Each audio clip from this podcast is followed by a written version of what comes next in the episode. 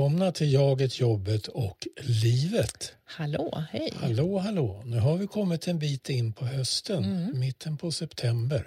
Ja, och idag ska vi prata om personlighet. Det ska bli väldigt personliga. Mm. Mm.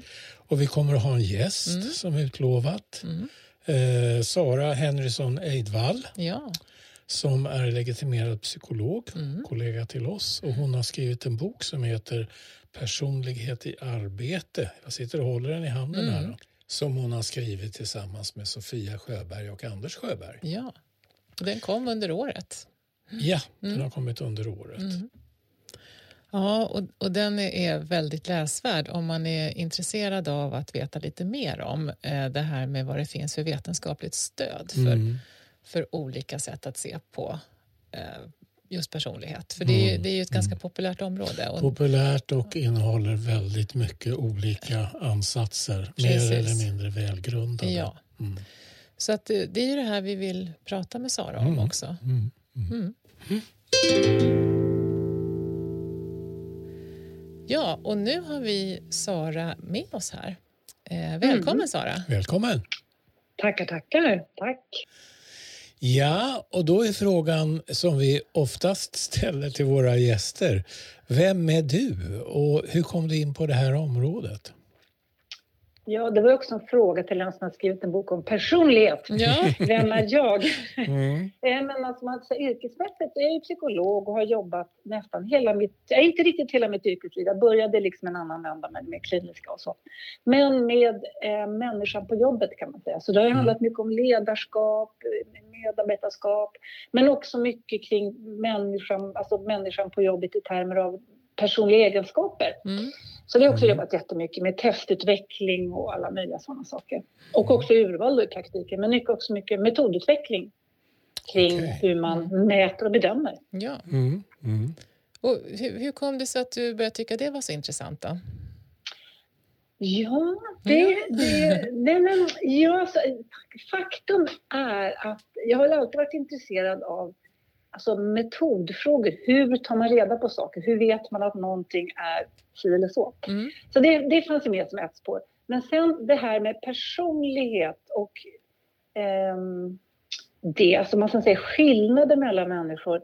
Det var faktiskt en dag när jag var student, där jag kanske går termin, vad ska vi tro, C4 på psykologprogrammet. Mm. Och så ger vår lärare oss en instruktion på tavlan. Mm. Och då just den här enorma olikheten i gruppen i hur man uppfattade den där instruktionen. Det var lite som faktiskt en aha-upplevelse för Mm, mig. Att mm. liksom, ja, herregud så olika det är. Mm. Mm. I, ett plan. Och så är det ju jättelika på andra, men liksom bara, ja. Mm. Ehm, och det hade jag med mig sen när jag jobbat då med att hur, hur, hur mäter man och bedömer man det här sen? Då, Ja. den här Mm. Mm. olikheten. ja. Låter som en sån här eh, delvis formande upplevelse eller Ja. erfarenhet. Ja, men jag kan till och med minnas var jag satt i den där salen och liksom, Ja. just det. Mm. Ja. Oj, vad, vad häftigt. Ja, Mm. verkligen en sån här ingång i området. Ja. Mm. Mm. Men, men eh, om man ska prata om personlighet då, då kan det vara bra kanske att börja i det området. Eller, vad, vad är det vi menar då egentligen? Vad är personlighet? Ja, men alltså hur, det, det är ett ganska abstrakt begrepp på ett plan. Mm. Alltså för eftersom vi kan ju liksom inte ta på någons personlighet. Mm. Utan det handlar ju någonting om hur vi beskriver och bedömer och uppfattar. Så, så, så på ett plan så är det ju ganska vagt. Mm. Men personlighet definieras ändå numera kan man säga som hur vi tänker, känner och gör. Mm. Eh, och sen så finns det naturligtvis lite variationer där men det liksom är vår grundläggande disposition för att tänka och känna och göra. Mm. Okej. Så det är alla tre dimensionerna Ja. kan man säga. Mm. Mm. Och är det någonting som är stabilt över tid så att säga? Ja, det som är jättespännande när man då forskningsmässigt grottar ner sig att först liksom Mm. definiera då vad är det för någonting. Och sen så upptäcker man ju att det finns en förvånansvärd stabilitet över tid. Mm. Och det är väl också därför som det blir då intressant att på något vis um, bedöma det och använda det till saker. Just att det finns den här stabiliteten. För då kan man ju lite börja förutsäga lite grann sådär. Mm. Att det vi vet om ens personlighet idag säger ju någonting om hur den kommer att göra imorgon. Mm. Mm. Ja. Mm. Och, Och det här, för jag såg, alltså det var ju länge sedan som, som eh, du och jag Palle gick på psykologutbildningen och, och, och det, då var det ju forskning kring personlighet som, som väl inte var helt uppdaterad. Jag tänker nu så, mm. så har jag ju förstått att det här med ärftligheten eller det medfödda i personlighet har liksom lyfts fram mycket mer mm. på, på senare år. Liksom, ja. ja. Stämmer den spaningen? Va, Jajamän, den mm. spaningen stämmer. Och jag gick ju också psykologprogrammet för väldigt länge ja. Då kan man säga... här sitter vi! här sitter vi! ja, men det var andra tongångar då. Ja. Att forskningen avspeglar också lite samhällstendenser. Mm. Mm. Också. Det är ju liksom, sker ju inte ett vakuum. Så att, Eh, tidigare, man ska inte säga förr i världen, men mm. tidigare, så kan man väl mm. tycka. Mm. Då var ju den här så kallade situationshypotesen mycket starkare. Mm. Alltså människan som någon slags tabula rasa och allt vi gör är bara beroende av kontexten. Ja. Eh, mm. och, så, och det präglade ju jättemycket. Mm. Alla, alltså både politiskt och, och vetenskapligt på alla möjliga plan. Så det var väl det också vi fick oss till livs ganska mycket. Ganska mycket, ja, precis. Ja, att vi är väldigt formade av vår uppväxt och att vi är väldigt formade av mm. vårt samhälle och mm. så. Mm. mm.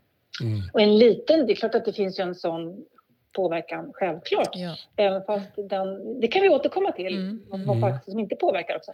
Men att det visar sig sen då i, i till exempel tvillingstudier att det finns en väldigt stor genetisk komponent som handlar om att vi helt enkelt ärver vår personlighet från våra förfäder på samma sätt som vi ärver också många egenskaper på utsidan. Mm. Alltså mm. typ längd och hårfärg och kroppshållning och sjukdomar och mm. muskler och allt möjligt. Så ärver vi också det som är på insidan. Mm. mm. Och, det och det skulle man då säga att personlighet är då. Ja, och då tänker jag om man, om man gör en liten egen fältstudie. Vi har ju två barn. Och man kan ju mm. se liksom personlighetsdrag redan från bebisåldern mm. på något vis. Det, det är liksom ja. energinivå tänker jag på och sådär. Hur, Till exempel ja. ja. Mm. mm. ja. Jo, så det är något fascinerande mm, också. Mm, mm. Nu, nu, förstår jag varför min mamma ibland satt och tittade på mig så roat när jag var i 25-årsåldern och var hemma åt mat. ja, jag uppenbarligen hade samma, samma bordsskick i 25-årsåldern som när jag var 15. Ja. Eller fem. Eller fem, ja, fem är väl att ta i. Ja, nu går jag. Mm. Ja. ja, men det är festligt. Mm. Det är en av de skojigare delarna av att vara förälder. Det är att se det där hur vissa saker hänger med ja. hela tiden. Mm, mm. Ja. Ja, och också när man tittar på sina egna föräldrar, att man ärver mm. eh, olika egenskaper som man kanske gillar och så mm. en annan som man kanske är mindre förtjust i. Ja, precis. Men då tror vi ofta, om man just tar, när vi tittar på våra föräldrar, så tror vi ju lätt att det handlar om hur, om hur de har uppfostrat oss, ja. att det är därför ja. vi är som vi eller så. Mm. Men där pekar ju forskningen på att föräldrapåverkan, jo, den är ju för sig gigantisk. Mm. Nämligen i parningsögonblicket. När cellerna möts där, liksom, mm. kaboom, ja. Eh, där är den stora föräldrapåverkan. Mm. Sen så, man du tänker själva liksom uppfostranskomponenten, den visar mm. forskningen, den är ju väldigt, den är ju chockerande liten när man mm. jämför med hur mycket krut vi lägger ner på att som, odla vårt föräldraskap. Så mm. motsvarar inte det den, den påverkan som det har på okay. barnen. Just när det gäller, när det gäller deras personlighet. Mm. Mm. Mm. Den har vi redan levererat i termer av, av de DNA som vi för mm. vidare då. Eller den kombination då med vår partner. Mm. Så då, då kan man ju tänka att det som vi får med oss från liksom uppfostran och familjen det är snarare mm. då kulturella mönster och, och liksom vanor och, och alltså sånt som, ja, som vi ja. lär in. Så ja. man kunna säga det? Mm. Så, kan man absolut säga. Mm. Och, och, eh, och, för det som våra föräldrar skickar med, det är klart att hur våra föräldrar arrangerar liksom vår uppväxtmiljö. Mm. Det är också naturligtvis en avspegling av deras personlighet. Mm. mm. Men då tänker vi att, då är, att det är deras uppfostran mm. som formar oss. Mm. Men snarare är det deras gener som visar sig både i hur de organiserar hemmet och utövar sitt föräldraskap och kommer vidare liksom i våra gener. Det där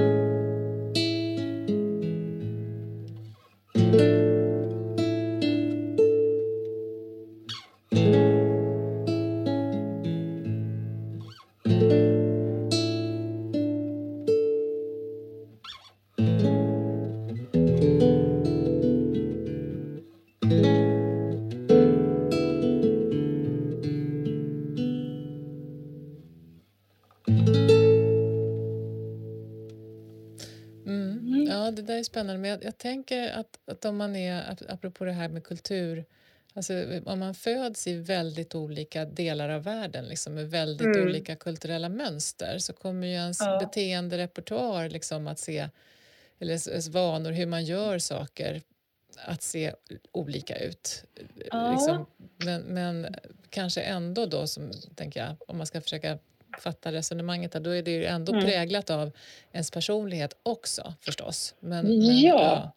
Man är nyfiken ja, men... på om, om man skulle ha släppt ner mig liksom, i, i en helt annan kultur. Liksom. Hur, mm. Så kanske mitt förhållningssätt skulle vara liksom till världen på något vis detsamma men, men ändå formad i den, in i den kontexten eller det sammanhanget. tänker jag. Mitt i prick, för man mm. brukar prata om tre nivåer. Mm. Alltså, dels att vi har en grundläggande tendens eller biologisk mm. disposition ska säga, mm. till ett visst personlighetsdrag. Mm.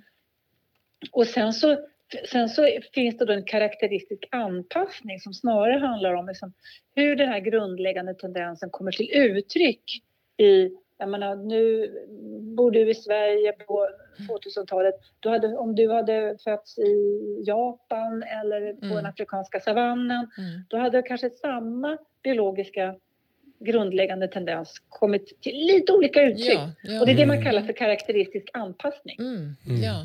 Mm. Det här påminner mig om eh, före detta biskopen Caroline Krook i Stockholm mm. som mm. har beskrivit sig själv då som att hon redan tidigt i livet blev väldigt intresserad av existentiella frågor. Jag vet inte mm. riktigt exakt om det har med personlighetsdrag. Jo, men, jo, det har det. Och, och, det har det. och, och som svar på någon mm. fråga i det sammanhanget så sa hon att hade jag blivit född i Indien så hade jag förmodligen blivit buddhist. Mm, eh, mm, som en, mm. Eh, och det var, en del blev mm. förfärligt chockade då. Mm. Som kanske tänkte lite mer traditionellt kristet så att säga, mm. kring religion och sådär. Men för henne var det inga konstigheter. Att, så är det ju förstås. Liksom. Det var en väldigt bra beskrivning av just hur det där funkar. Ja, ja. Ja, ja, väldigt bra. Den uh, lånar jag. Ja, absolut. Jag skickar faktura. Nu gör det, tack. Nej, men mm. ja, just det. Så vad sa du? Karaktäristiska? Karaktäristiska, eh, alltså den, den, din, din biologiska disposition. Ja, mm. Och sen pratar man om liksom då karaktäristiska, liksom an, anpassningen. Anpassningen, till, just det. Mm. Så var det. Mm. Hur du anpassar dig din, mm. liksom till olika sammanhang mm, och eh, miljöer och så. Att, den, att den kan komma, då, då, då, i hennes fall då, att hennes då, öppenhet för värderingar och, som då finns i en av de här personlighetsfaktorerna som vi ska prata om. Mm. Hur den då kommer till mm. uttryck mm. i lite olika sammanhang. Mm. Just det. Ah, och det var tre nivåer sa du. Vilken är den tredje då? Den tredje är det man kallar liksom, det, är det konkreta uttrycket i beteende. Mm. Därför att du kan, mm. du kan ju ha en grundläggande biologisk tendens som då visar olika liksom, karaktäristiska anpassningar och sen så när du väl i själva situationen, mm. då, kan, då, har du ju ändå en viss beteenderepertoar. Mm. Så att man skulle kunna tänka sig så här då, men du har en grundläggande tendens att vara väldigt följsam, kan vi säga. Eh, och då, eh, den karaktäristiska anpassningen blir då, alltså hur visar sig det i det sammanhang där? Jo, men du, du är väldigt eh, förlåtande mot andra och du vill samarbeta på din arbetsplats och du har ett vänligt språk, du pratar förmodligen trevligt och vänligt till folk och så. Och sen så när man då tar, pratar om den tredje nivån, det uttrycker beteende, så skulle, då kan man mer tänka hur skulle jag visa sin situation ja. då? Mm. Ja, men man är väldigt följsam. Jo, men då kan det förmodligen vara så att i en diskussion när man ska då, ja, till exempel välja en, en, en ny medarbetare till arbetsgruppen, man ska rekrytera en ny, så att en sån person skulle då kanske hålla inne med sin åsikt i den situationen, för den skulle inte vilja driva en konflikt. Mm. Den skulle ligga lite lågt och lyssna vad de andra tycker. Och Precis, vad tycker de andra och ja. kanske hellre hitta något sätt att komma lite till konsensus. Så att, ja. så att hur det då i en specifik situation skulle ja. kunna se mm. ut, det är mm. liksom uttrycket mm. i beteende. Ja. Mm. Snyggt. Med de här nivåerna. Mm. Ja.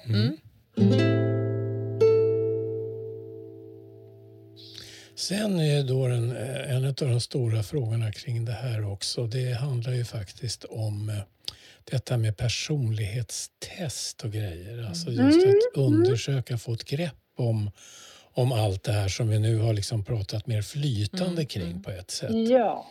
Mm. Eh, mm. Och där finns ju en uppsjö av mer eller mindre seriösa test. Det har man ju sett mm. inte minst under senare år. Vad, vad är mm. din erfarenhet som, som har fördjupat dig eh, mycket i just det här? Alltså hur mycket, vad ska jag säga, hur mycket test eller sådana här områden finns det som där det verkligen har substans liksom och, och eh, ja. Så hur mycket är liksom bara hopkok på mm. saker som inte har mm. blivit ordentligt undersökt mm. eller liksom studerat? Mm. Ja, det finns ju verkligen högt och lågt kan man ju lugnt säga. Mm. Mm. Och, och, för det första så kan man säga att det finns ett enormt intresse ja. äh, att, att prata om sådana här saker och ett enormt intresse att karaktäriserar varandra och sig själv. Vem är du? Vem är jag? Mm. mm. Eh, och hur är jag i relation till andra? Är jag mer eller mindre? Det finns ett djupt mänskligt intresse. Och jag tänker det är därför vi har sånt där som stjärntecken och här mm. saker också. Mm. Vi har nog liksom behov av att kategorisera. Mm. Vilka, hur, hur, är de? Och, jag, menar, jag tänker ofta redan på stenåldern hade man säkert så här, Ja, men du vet han den där skäggig tre, tre grottor bort. Han är ju så himla... Han kommer ju alltid sent till jakten varenda gång. men jag kan tänka mig att man... Jag menar, alltså, liksom, ja, men han är sån och sån. Ja, Snubbla på spjutet. Ja, men precis. Igen. Han gjorde det igen. Så. Ja. Eh, så, så, att vi har behov också, ja. eller i vårt språk också, ja. att prata om såna här saker. Så det är faktiskt så att de här testen och modellerna de mm. utvecklades ursprungligen från språket, alltså alla våra ord för, mm. för mänskligt beteende. Men om man då hoppar fram till själva testen då, för det mm. blir sättet att mäta någonting som då är lite svårfångat likt en tvål sådär. Mm. Ehm, det är ju att försöka, då kallas det för att operationalisera eller att omvandla ett begrepp som följsamhet till någonting där vi kan mäta och väga det. Mm. mm. Eh, och, och, för, och då, då, finns ju de som har lagt ner mycket krut på det här och verkligen har ansträngt sig om både att, att eh, hitta begrepp som vi kan definiera och som vi mm. kan på ett tillräckligt sätt mäta och sen också koppla det till olika saker. Mm. För det är ju det som är det intressanta då. Mm. Och så finns det ju mera liksom snabba varianter som är jag menar, lite, det finns ju lite bokstäver och färger och alla mm, möjliga mm, liksom, mm, sådana där. Mm. Just det, det finns ett sånt enormt intresse. Och, och just de här lite vad ska man säga, snabbare varianterna, där kan man väl säga att det monetära intresset kanske är större. De kommer inte från forskarvärlden utan Nej. de kommer någon annanstans ja. För det, där, de är, det där är lite... Riktiga, ja. ja, de kommer från, de har någon koppling till för forskarvärlden. Jag tänker vi ska, ja. vi ska borra lite mer i det för det är det som tänker jag blir också intressant att plocka fram här. Men, men jag, jag håller med dig om det här enorma intresset som finns och det är ju i grunden något väldigt positivt och kul. Mm. Att folk är intresserade mm. av självkännedom och sådär. Men mm. jag kan bli lite, lite beklämd då när, när man där det här intresset riktas mot det som då inte egentligen säger det som man hoppas att det ska säga utan man, man hamnar i mm. något annat. Eh, liksom. mm. och, och då, mm. Jag tänker ändå, det, det finns i alla fall två test som, som är himla vanligt förekommande. Jag vet inte om, om du kan säga någonting om liksom, eh, trovärdigheten i det. Eller så. Mm. Och det, det ena mm. det är ju Myers-Briggs som är mm, mm. använt jättelänge. Som många känner till. Ja. Som många känner till, ja, man får en bokstavskombination. Ja. Och det andra det är ju det som kallas disktestet. Mm, eh, det här mm. med färgerna och omgivna mm. idioter och så. Alltså, vad, hur, hur är det med dem egentligen? Alltså, rent... Ja, de är ganska olika faktiskt mm. sinsemellan. Så att, om man tar Myers-Briggs först, som är ett väldigt mm. populärt instrument. Jag har ju själv jobbat med det mm. länge sedan. Mm. Jag gör det inte längre, men, men, men, äh, men jag har ju också jobbat med det där. Mm. Och det man kan säga om det testet, att det har väl egentligen framförallt två bekymmer. Och det ena bekymret är att det är typ, du blir liksom en ABC eller en mm. ENFJ eller någonting sånt. Då är du en typ. Mm. Och när vi, det vi kan och vet om personlighet det är att det är ett drag. Alltså trait, det kallas ju för trait-teori. Alltså mm. den, den liksom eh, vad forskningen visar, nämligen att du har mer eller mindre av drag. Ja. Inte att du har antingen eller som just typologin är. Att du mm. är mm. extrovert eller du är introvert. Mm. Eh, och det är inte liksom 16 typer. Så. Eh, så det är det ena problemet. Mm. Det andra problemet kan man säga att, en, att de, Myers-Briggs har ändå hyfsat hittat fyra av de fem faktorer som ryms i den så kallade femfaktormodellen som är den modell som har vetenskapligt stöd. Mm. Så att på så vis så är det rätt ute att omvandlar man deras typer till liksom drag så kan man ändå säga att ja, men de har hittat hyfsat mm. fyra av fem. Den femte som de inte har med alls i sin modell eh, det är en faktor som heter känslomässig instabilitet. Mm. Och, mm. och, på engelska kallas den ju den enskala neuroticism. Den finns ju inte med i Myers-Briggs. Och det är en väldigt viktig central faktor. Så då blir det liksom något konstigt när en stor del mm. som saknas. Mm. Mm. Men jag tror också att just det faktum att känslomässig instabilitet inte finns med gör att den är lätt att använda i alla möjliga konstiga sammanhang. För den blir lite ofarlig då. Mm. Mm. Det är lite underhållning nästan. Mm. Ja, Eller? ja, men infotainment, verkligen. Mm. Och det här är en parentes, men, men um, jag följer lite så amerikansk forskning och amerikanska forskningskonferenser. Så mm. då, och då var det på, då den kallas för PSYOP som är en sån där som jag följer. Och i alla fall på deras senaste sån konferens, då hade de just gjort en liten undersökning av hur vanligt det är att använda personlighetstest i teambuildingaktiviteter. Mm, mm. Mm. Och då visar det sig att ungefär tre av fyra konsulter som jobbar med teambuilding och teamutveckling använder sig av personlighetstest. Mm. Mm. Eh, och då till exempel, Myers-Briggs är jättevanligt. Men det där väcker ju, det är en annan typ av frågeställning kanske men, än det här programmet. Men mm. att det finns ju in, det tog de också upp här, det finns ju inget forskningsstöd alls för att jobba med teamutveckling på det sättet. Nej. Det är lika med noll. Så ja. det var så lite, wow, tre av fyra gör det. Ja. Men det finns ingen forskning som stödjer det. Nej. Och då är det då Myers-Briggs. Kanske för att det blir liksom infotainment. För vissa. Inte för, för vissa. Nej, alltså för jag tänker också, det, det jag tycker jag har sett eh, i, i när, när, grupper gör så, att man, man mm. leker då med Myers-Briggs eh, och det ja. känns lite ofarligt och sen kommer man till mm. ett, ett läge där man kanske ritar upp olika rutor på golvet och så ska man stå mm. i sina rutor som man hör till ja. och så är det någon som inte är med de andra. Eh, mm. och det kan, kan bli liksom roligt och skämt och det kan kännas väldigt obehagligt. Alltså det, det kan hända ja. saker som man inte har, har förstått alltså att man leker med.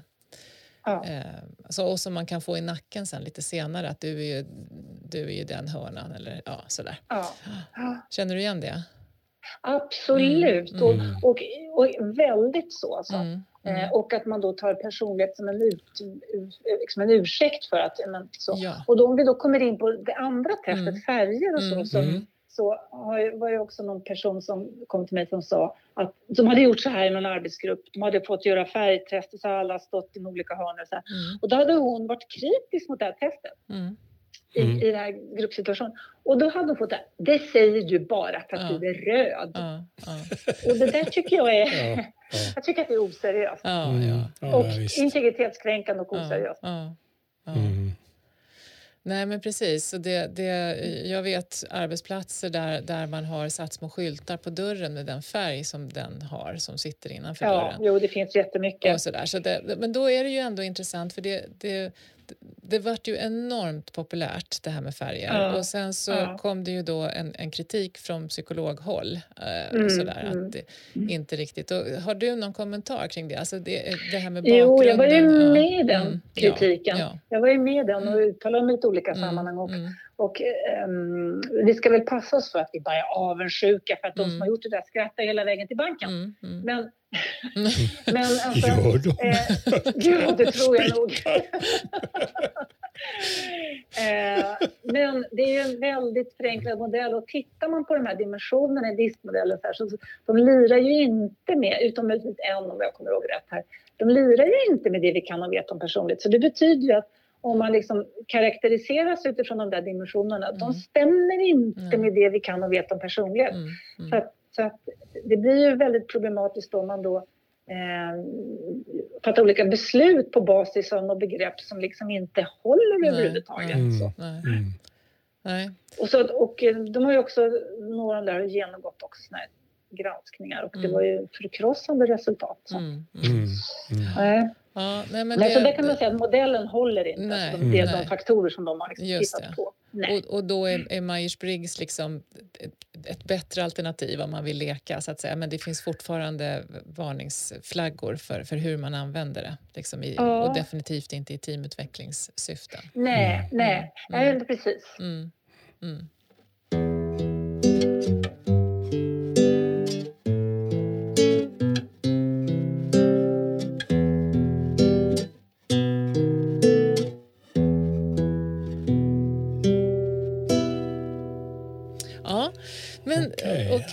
Nått fram till femfaktorsmodellen ja, nu? Så det har vi va? Bra bakgrund ja. för att få ja. bättre grepp om vad om, om vi nu, den säger Om vi nu oss. kritiserar de här andra som ja. många tycker ja, om. Ja, det gäller det. Komma med. ja. vad har vi att komma med då, då Sara? Nu får du berätta. Ja, men precis. Vad mm. har vi då? Jo, då, den modell då som till dags dato har vetenskapligt stöd. Den kallas ju för femfaktormodellen, mm. eller Big Five. Men mm vanligtvis the five factor model. Och, det, och det, den har ju en, en, nästan hundra år på nacken, eller på säga, de första stapplande stegen då som från början då, det kallas ju för en lexikal approach för det började med att man helt enkelt tittade på eh, ord som beskrev personlighet i, i Websters dictionary. Mm. och sen, ja. Faktiskt. Och då mm. hittar man typ 19 000 ord tror jag. Mm. Och sen så har man då liksom faktoranalyserat de där orden. Så att personlighetsmodellens utveckling har gått hand i hand med metodutvecklingen. Mm. Att vi har såna här statistiska metoder som faktoranalys och såna saker. Mm. För att helt enkelt se alltså, eh, vilka ord och begrepp hör ihop mm. och utifrån mm. det då vaska fram ja, men, då, så småningom, om man liksom snabbar på här mm, under mm. 1900-talet, så ja. landar modellen i fem övergripande faktorer. Mm. Eh, och de här fem övergripande faktorerna som kan faktiskt hyfsat beskriva oss allihopa, där vi alla har lite mer eller lite mindre, också, också globalt, för det är ju intressant. Mm. mm. Det, här är, det var från början en västerländsk konstruktion, men sen när man börjar titta i olika länder och kulturer så hittar man ungefär samma modeller mm. överallt. Mm. Alltså vi människor är mer lika än olika. Ja. Trots min upplevelse där i klassrummet för ja. jättemånga år sedan. Så, ja. Ja. Men, och de här fem faktorerna, det är ju känslomässig instabilitet, N, mm. neuroticism på engelska. Det är utåtriktning eller extraversion, E på engelska. Och det är eh, O som är öppenhet för inre intryck, alltså tankar, känslor, religion till exempel. Mm. mm. O då. Eh, och A i agreeableness som på svenska oftast är vänlighet eller mm. värme. Och eh, C conscientiousness, alltså målmedvetenhet. Mm. Så det är de här fem. Mm. Och då kan ju någon tänka, ja men herregud, fem och så ska vi gå och klanka ner på fyra färger. Är fem så mycket bättre? Mm. Men då ska man också komma ihåg att ja, okej, okay, det, det kallas för femfaktormodellen. Men egentligen så är det faktiskt en modell med sex olika nivåer. Där mm. de här fem faktorerna är bara liksom en nivå i hela den här modellen. Så att du kan mm. liksom gruppera de här och dela upp dem på massor med olika nivåer. Ja, och de är skalor det... snarare än en, en, en, en eh, karaktär, alltså ens, precis som det, det du sa med, med man kan vara mer färgerna. eller mindre, man kan vara mer eller mindre precis. Ja, men ja. exakt. Så man inte det kallas antingen för eller. Utan man, ja, Nej. just det. Mm. det. är därför en sån här modell kallas för trait-teori, för ja. det, trait betyder drag, så du har mer mm. eller mindre. Mm. Så att, då kan man säga att alla människor kan då beskrivas mm. med hjälp av de här fem övergripande dragen som vi alla har lite mer eller lite mindre ja. fast liksom mm. i olika utsträckning. Mm. mm. Olika mix. Mm. Ja, mm. och sen så kan du då organisera de här faktorerna uppåt till två olika dimensioner och så kan du också bryta ner dem i aspekter och facetter och ner på itemnivå. Så att när man tänker så här, fem faktorer, herregud, är inte människan mer komplex än så, så, så kan man säga Svar ja, modellen mm. är väldigt ja. mycket mer komplex.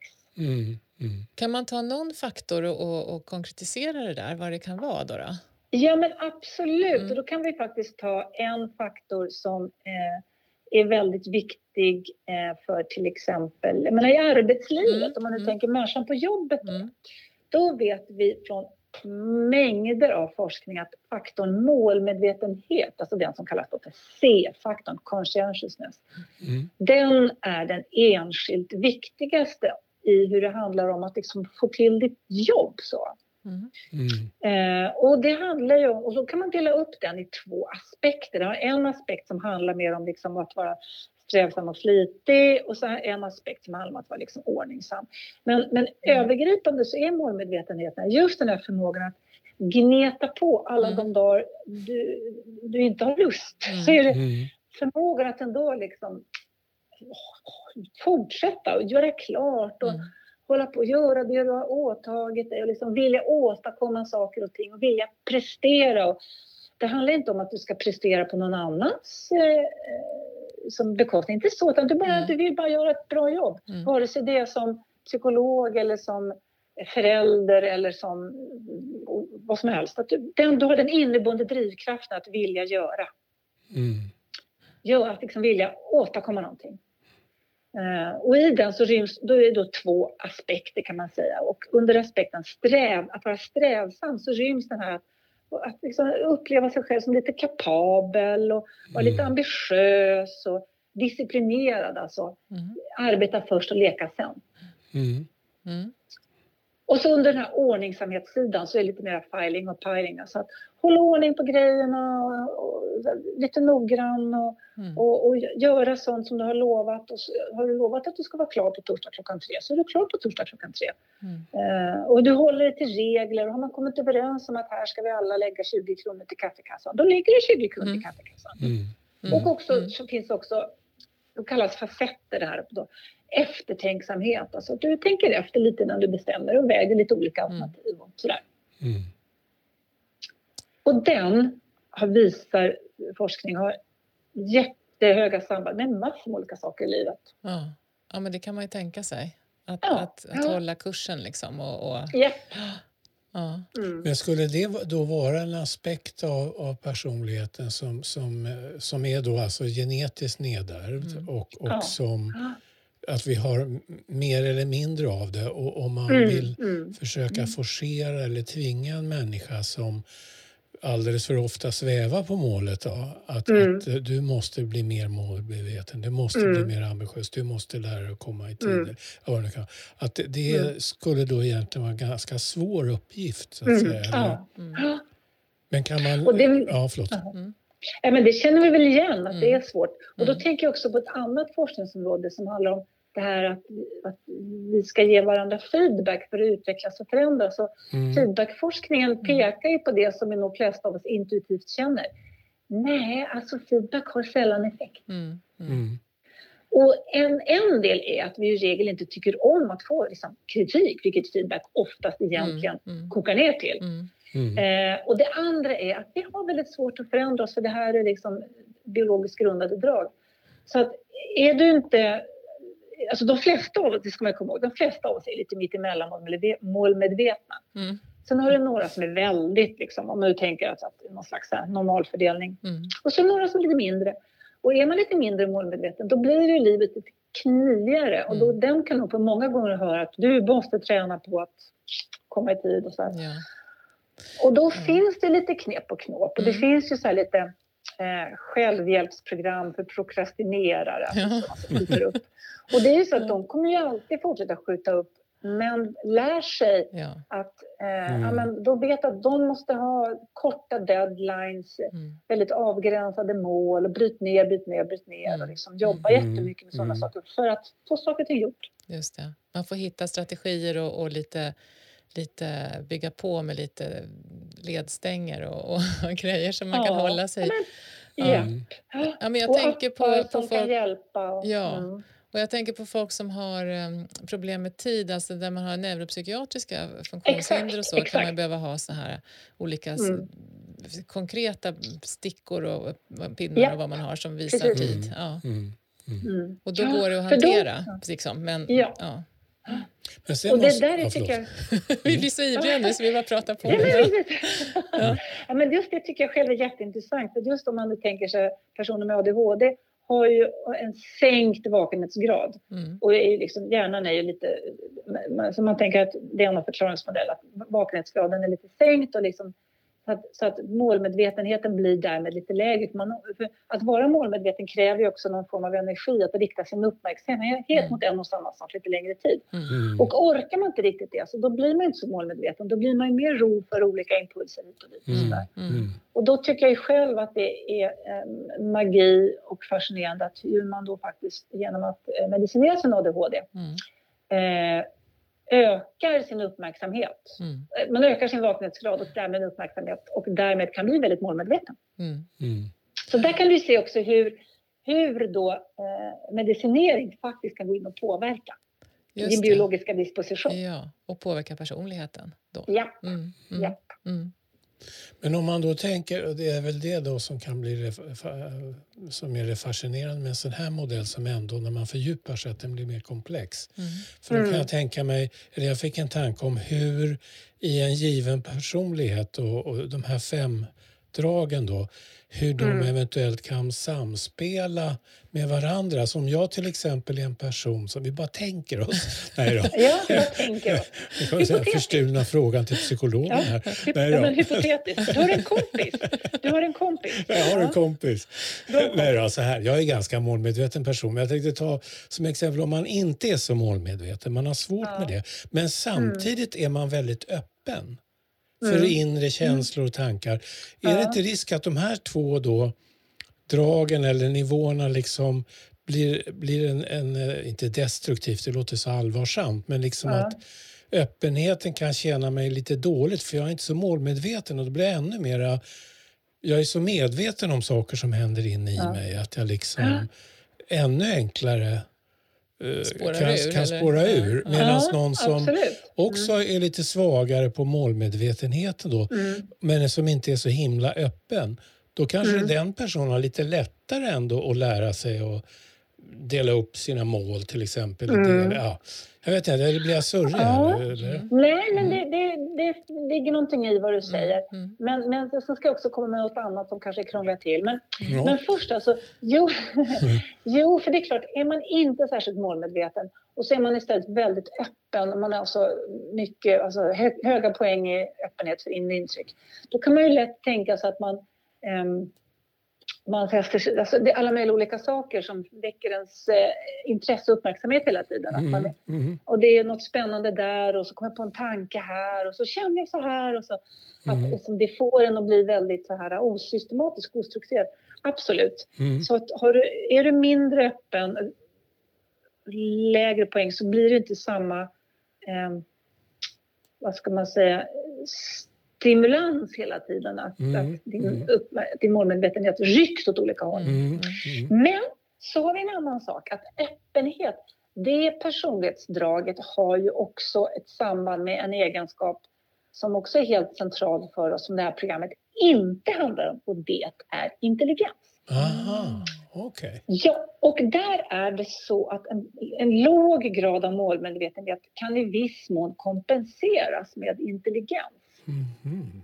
Att då löser man liksom problemen ändå, just för mm. att man snabbt ser hur saker och ting hänger ihop. Även om du inte är så liksom, Flitig? Alltså, nej, nej mm. så får du ändå ihop det. Ah, ah ja, mm. Okay. Mm. Mm. mm. Just det.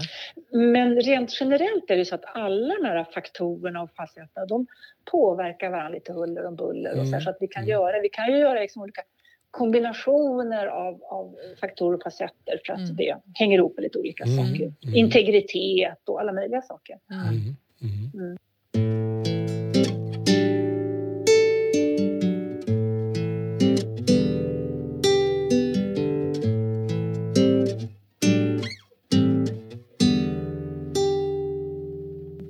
Men du, jag blev lite intresserad ändå av den här kopplingen till intelligens. Eh, ja. Går det att säga någonting mer om det? Hur hänger personlighet och intelligens ihop? Liksom?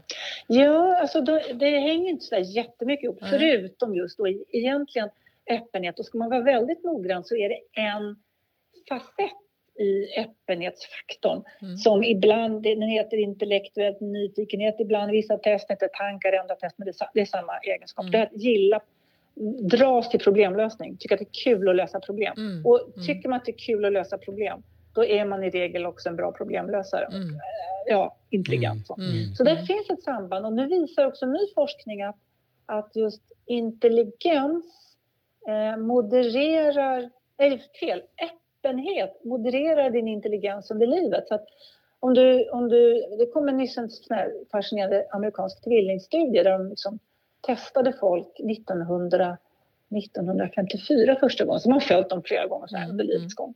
Testat och testat dessa stackars människor. Men då har man då sett att inte, om man är hyfsat intelligent när man är typ 17 och sen så har man mycket openness. Alltså det, eller så här, intelligens och openness, har du det som ung då de två ihop gör att du på din ålders höst, mm. dit vi kommer ja. med då påverkar det ens kognitiva förmågor överhuvudtaget väldigt positivt. Alltså ah. minne, eh, verbalt flöde, förmågan att liksom tänka och resonera, alla möjliga kognitiva förmågor. Mm. Så att eh, mm. öppenhet blir liksom som en, som en, som en, vad ska man säga, studsbräda för intelligensen att ytterligare liksom ge dig en kognitiv kapacitet. Ah. Mm. Mm. Ah, spännande. Och det gör det inte de ah. andra egenskaperna. Nej, nej, Hög nej. igenkänningsfaktor där, måste jag säga. Vad trevligt. trevligt. Nej då. Så här mot ålderns höst. Ja, ja. ålderns ja. vår. ålderns vår. Exakt. Ja. Mm. ja. Men okej. Okay. Men alltså... Jag tänker, vad, vad, vilka test är det som mäter det här femfaktor? Då? Vad, vad, vilka är det? Ja, det finns ju väl i, det finns lite olika. Mm. I Sverige vi har till exempel det klassiska som heter NeoPi3. Mm. Och de som, alltså det är jättemånga forskare som är inblandade i hela utvecklingen av den här modellen. Mm. Och det är också en av de saker som skiljer femfaktormodellen från andra modeller, nämligen att det är massor med forskare. Det är liksom inte en forskares verk. Det är nej mängder av forskare mm. mm. som bara bygger på, bygger på, bygger på. Mm. Men, eh, och några av dem har ju faktiskt också konstruerat test och det är ju då mm. det här testet som heter NeoPi3 som anses vara liksom det mm. Ursprungliga femfaktortestet. Sen har vi också Assessment Engine har också eh, ett femfaktortest som är utvecklat enligt konstens alla regler precis enligt den här modellen. Mm. Eh, så och det heter väl Personality 160. Och det är precis enligt identiskt med mm. nyaste rön om femfaktorsmodellen och hela den här stora strukturen. Och sen så finns det också eh, MAP, heter det, eh, som också är ett femfaktortest. Och sen så har du, eh, och nu tappade jag namnet, men det finns ett par stycken mm. till. Så. Mm. Men, mm. men Um, det finns ju alkoholfria alternativ också. Ja. uh, så, det finns ju några stycken, men de är inte så rasande många egentligen. Alltså det är en handfull max. Det är väl egentligen kanske fyra eller fem. Ja. Jag tänkte det kan vara och kul det... om, man, om man lyssnar på det här och känner igen att man har gjort något test och funderar på om det var, hörde till den här Precis. kategorin. För det, finns, mm. Mm. Menar, det, det, finns också ett antal test som inte nöjer sig med fem faktorer utan hittar på sju. Mm. Eller 12 eller 32 eller sådär. Mm. Eh, så, och då ska man vara lite petig och ska man säga nej men det är inte femfaktortest för de har liksom hittat på lite fler faktorer. För att poängen med femfaktortest är också att det finns extremt mycket forskning som kan koppla då resultatet i femfaktortest till en massa olika saker som ja. arbetsprestation, mm. mm. ledarskap, mm. massor av olika saker. Och det kan ju inte med testen med 7 eller 32 faktorer. Man kan ju inte riktigt det. Nej. Just det. Mm. det är därför intressant att använda test utifrån ja. att du ska då mm. kunna förutsäga någonting. Just det. Mm. Men då, och då kommer vi till en annan fråga som vi hade och det är just var, varför ska man testa? När är det lämpligt? Liksom, och, ja, ja eh, det är inte lämpligt för grupputveckling Nej. vi pratar om. Mm.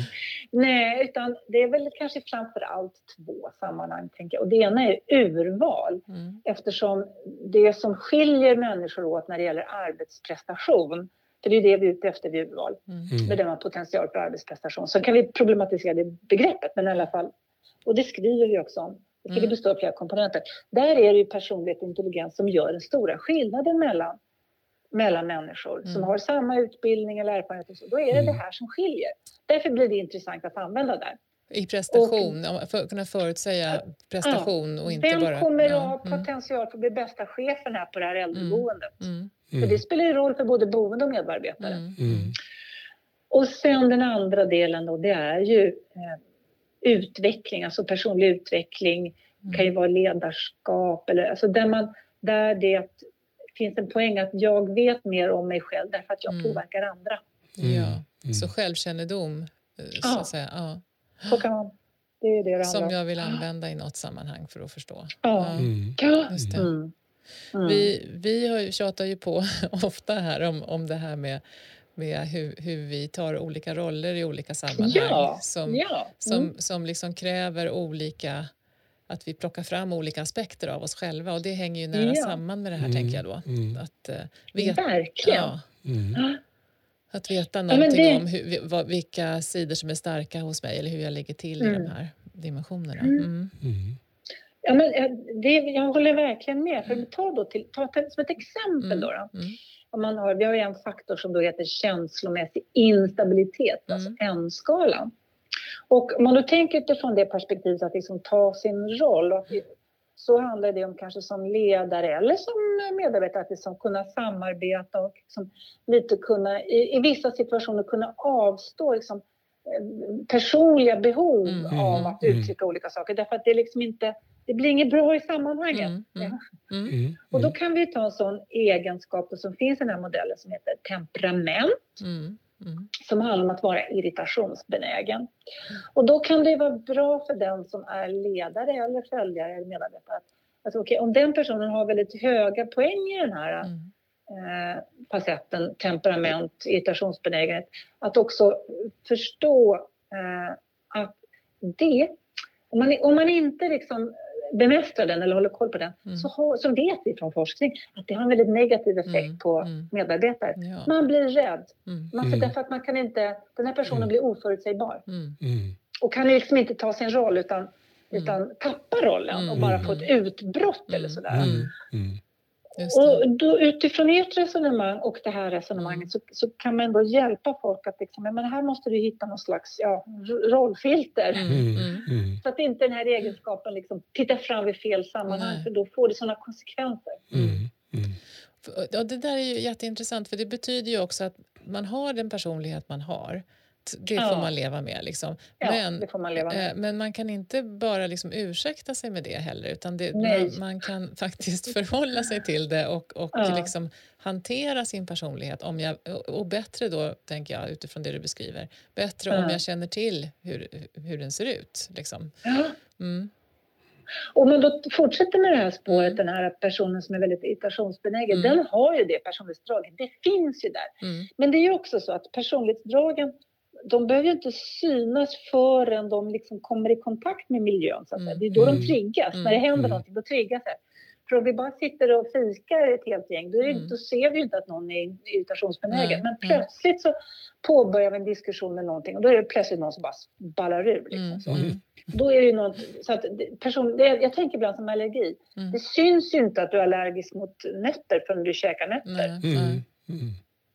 Men, och, och, då kan det ju vara bra för en sån person att, att liksom, ja, men i, i, vissa situationer så ska den vara extra noga med att vara utvilad, i bra form, mm, mm, ha sovit, lite mindfulness. Och det är inte så att den har opererat bort sin irritationsbenägenhet, men det kan göra att den inte triggas mm. kanske riktigt lika lätt.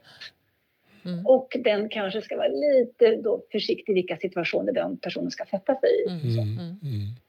Ja. Ja, men visst. Ja, det blir mm. en aspekt av det här också med personlig mognad. Att kunna acceptera ah, mm.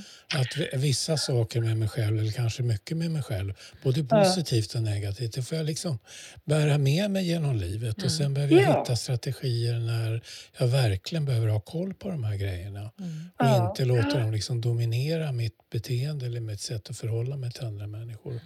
Och ibland kan det finnas lägen då det är alldeles utmärkt att liksom ta fram det här mm. i mig själv. Mm.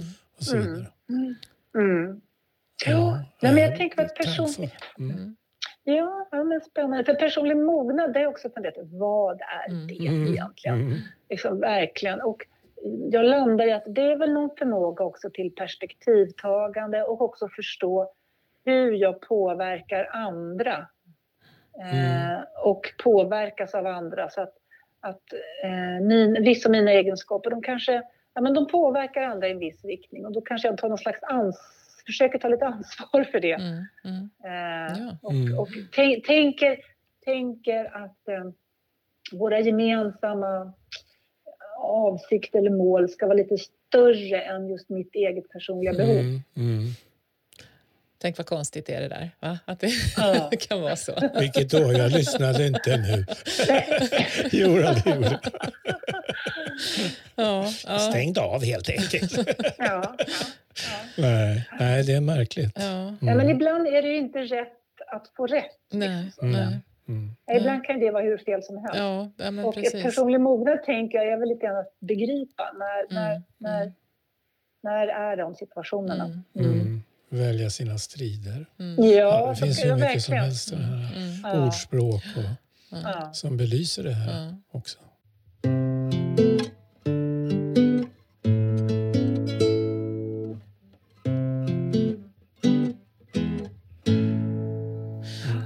Men ja, det, oj, det finns så många grejer i det här. Men, men en sak tänker jag som väcker mycket intresse apropå att välja sina strider mm. där man inte väljer sina strider. Det är väl liksom mm. stridbara personer eller personer som har det, det man brukar ibland stöta på, något som kallas för den mörka triaden ja. av, av mm. personliga egenskaper som mm. är dåliga nyheter. Så. Och, ja, det är dåliga nyheter. Ja. Jag kan väl lägga in lite spökmusik ja, ja, ja, precis. ja, precis. Eller Hajen. Ja. Du, du, ja. Precis. Går du, kan du inte säga någonting om det? Vad, vad, vad är det egentligen? Och stämmer det? Är det? Ja. Jo, det gör ju det. Men mm. däremot så är det också lite intressant att vi har ju hört talas om den mörka triaden. Mm. Så att vi, liksom, vi tycker ju om så här, fyrkanter eller mm. mm. fyrfält eller triader. Mm. Och när man tittar på den här mörka triaden som nu består av tre eh, aspekter kan man säga. Det är att antisocialitet eller liksom psykopati lite slarvigt uttryckt. Och narcissism, självupptagenhet. Och det tredje är machiavellianism, alltså att vara väldigt förslugen och manipulativ. Så mm. när man mm. tittar på den här så ser man att de korrelerar väldigt kraftigt. Så det är egentligen en, en faktor. Och, mm. och det är den då som kallas för the dark, the dark side, den mörka faktorn. Mm. Så att säga. Mm. Eh, och den, och den består ju egentligen av två aspekter kan man säga. Det ena är att jag vill göra andra illa för att få det jag vill. Mm, mm. Och, det, och den andra är att jag, eh, jag vill, jag är beredd att själv till och med eh, ta skada bara för att jag så väldigt gärna vill göra andra illa. Mm. mm. Och då kan jag göra massor med olika saker för det. Att, vara, att mobbas och, och eh, vara väldigt fientlig och aggressiv på massor, och luras och på alla möjliga plan. Mm. Manipulera och för att åstadkomma någon mm. av de här mm. sakerna. Mm.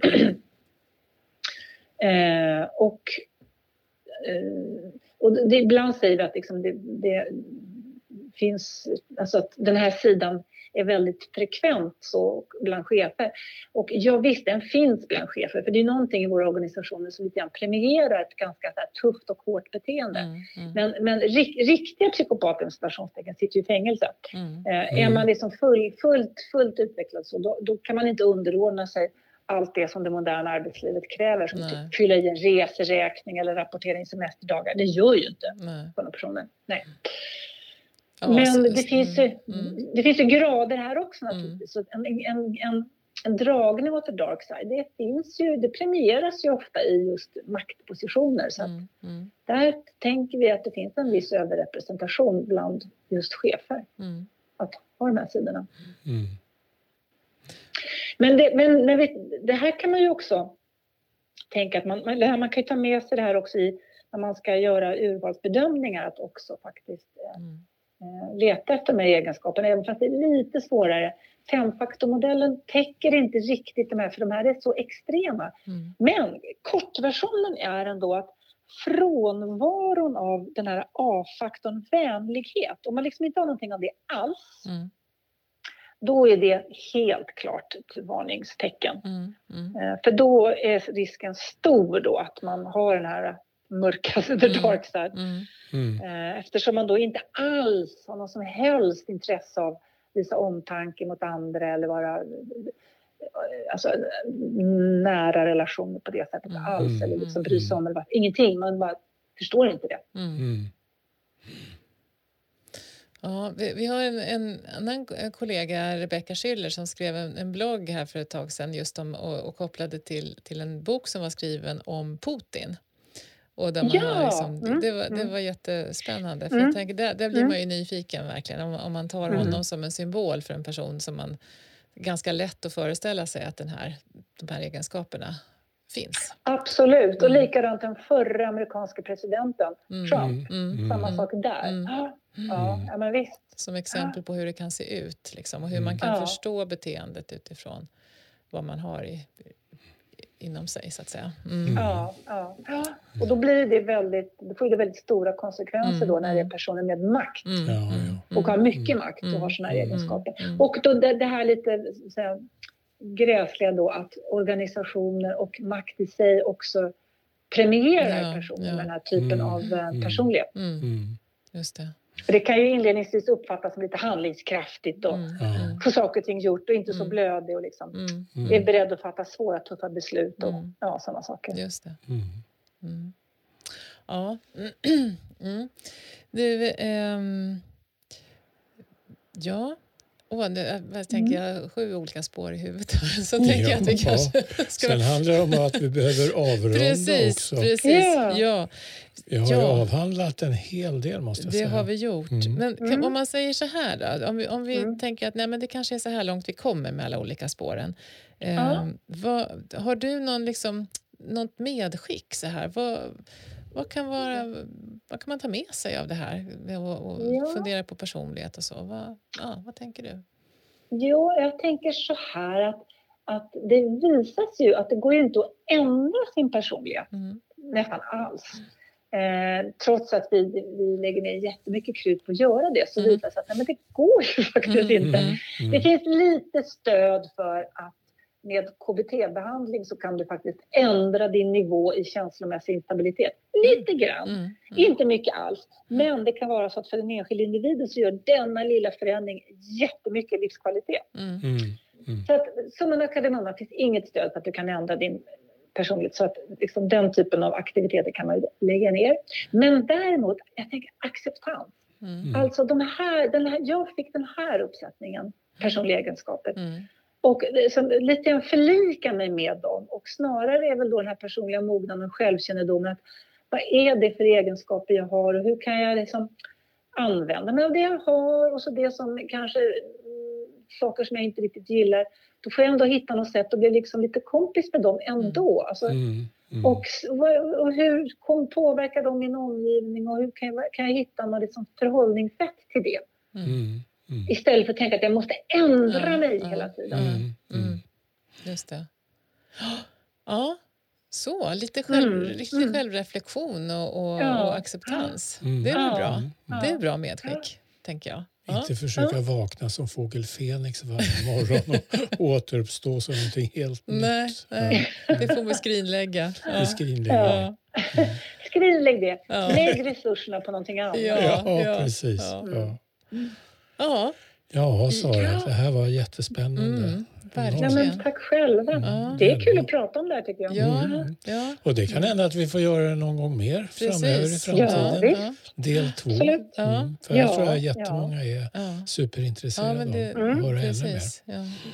Ja. Roligt. men eh, vi säger tack för nu då. Ja. Och, och, Detsamma. Ja. Tusen tack. ja, tack Ha du det så gott och ha en skön höst nu. Ja, Ja. Eh, Mm. Mycket vackra Mm. dagar och Ja. härliga Mm. skogspromenader och allt vad vi tycker om. Ja. ja. det är bra. Okej, är Hej då. Ha det bra. Hej då, Sara. Hej. Hej då. Hej Hej.